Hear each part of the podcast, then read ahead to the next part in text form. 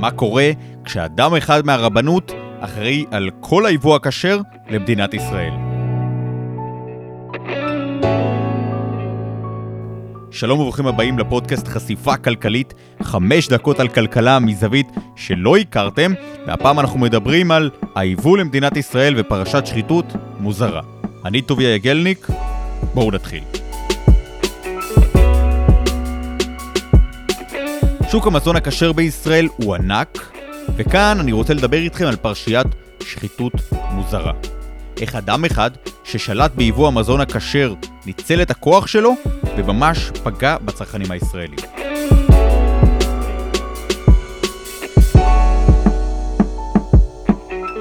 הפרשה שאני מדבר עליה היא כתב האישום שהגישה המשטרה נגד הרב יצחק ארזי. האדם שהיה אחראי במשך שנים על כל אישורי הכשרות של המזון שמיובא לישראל. אתם שמעתם טוב. אדם אחד בישראל קבע האם צרכנים שומרי כשרות יוכלו להשתמש במוצר מסוים או לא. ואל תזלזלו, כי זאת החלטה מאוד מאוד משמעותית.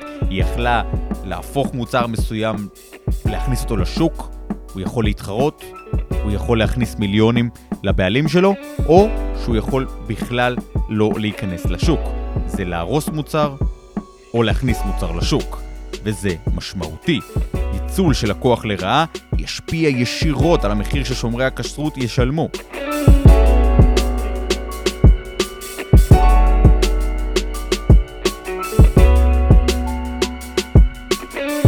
ואכן, לפי כתב האישום שנחשף, הרב קיבל ממספר יבואנים גדולים שוחד, בצורת כסף ומוצרי צריכה, בשווי מאות או אלפי שקלים בכל פעם. בכל אחד מהמקרים ניתנה סיבה אחרת לדרישת השוחד.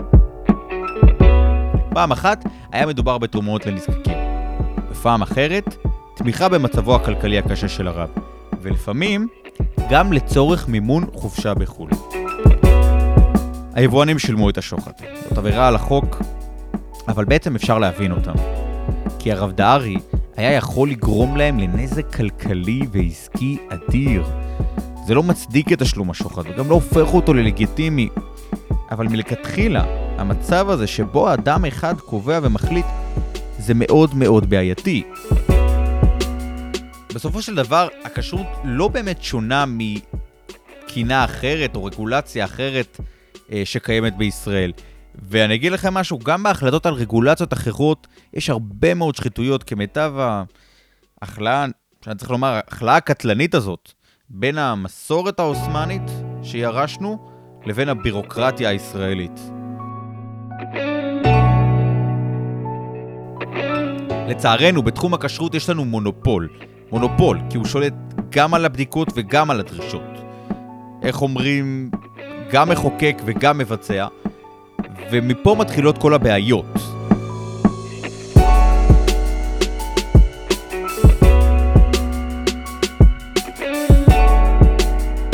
אבל למעשה אצלנו המצב יותר גרוע. כמו שמגלה כתב האישום, אצלנו אדם אחד לבד קבע אם מוצר מסוים יגיע אל השוק עם אישור כשרות, או שרק חילונים, כאלו שלא שומרים על כשרות, יוכלו לקנות אותו. מדובר היה בהחלטות ששוות מיליונים, והם היו בידיים של אדם אחד.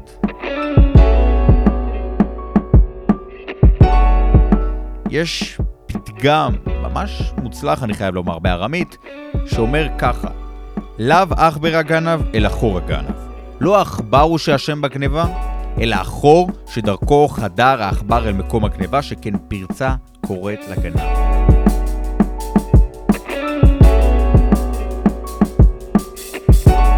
לא תיתנו כזה כוח בידיים של אדם אחד, לא נקבל שחיתות כזאת חמורה. זאת הבעיה. אתה נותן לבן אדם את היכולת הזאת לעשות מה שבא לו, ואז אתה מתפלא על זה שהוא אה, אה, נהיה מושחת.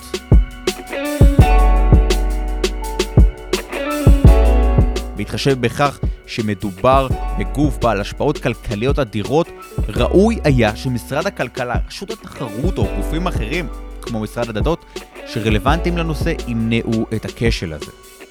יש פה עניין מאוד מאוד חשוב ואני רוצה להדגיש אותו. התפקיד של משרדי ממשלה זה לא להגן על קבוצות לחץ. משרד החקלאות הוא לא משרד החקלאים. משרד הכלכלה, תנחשו, הוא לא משרד התעשיינים, וגם משרד הדתות הוא לא המשרד של הרבנות הראשית.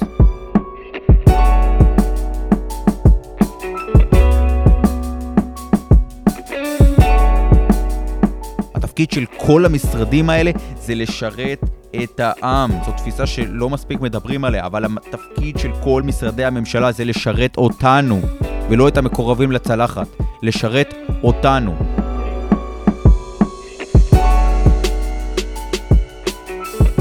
אם הרבנות הראשית מתנהלת כמו מונופול לכל דבר ופוגעת בצרכנים, יש לבחון לעומק את הפעילות שלה ולראות איך אנחנו מכניסים לשם תחרות.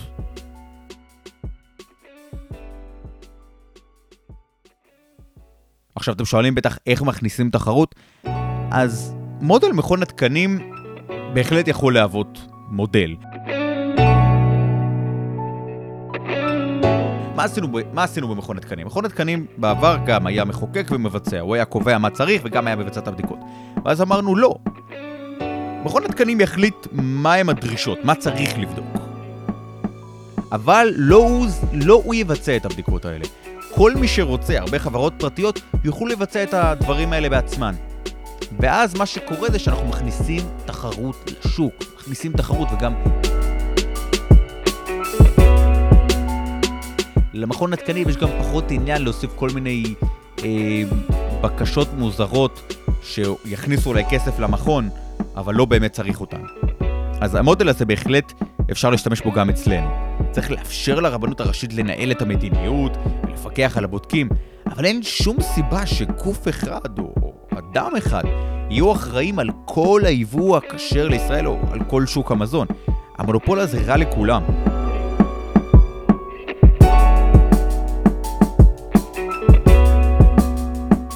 זה משעשע, אבל אפילו חלק מהדתיים לא סומכים על הרבנות הראשית. בחברה החרדית, רק לשם הדוגמה, יש הרבה מאוד כשרויות פרטיות משגשגות, כמו בד"ץ העדה החרדית או שארית ישראל. ולמה זה? בגלל שיש מונופול, והמונופול הזה לא יודע לשרת את החברה החרדית בצורה נכונה.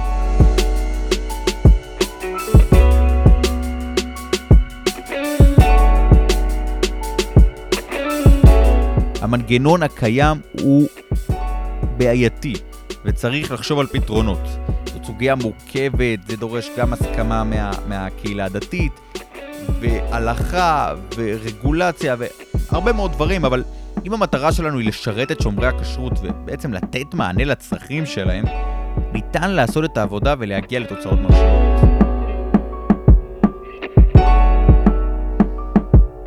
לצערי, בלי טיפול בבעיות השורש, קשה לי להאמין שמעצר של אדם כזה או אחר על שוחד, זה מה שישנה מקצה לקצה את, ה... את המנגנון ויפתור את הבעיות.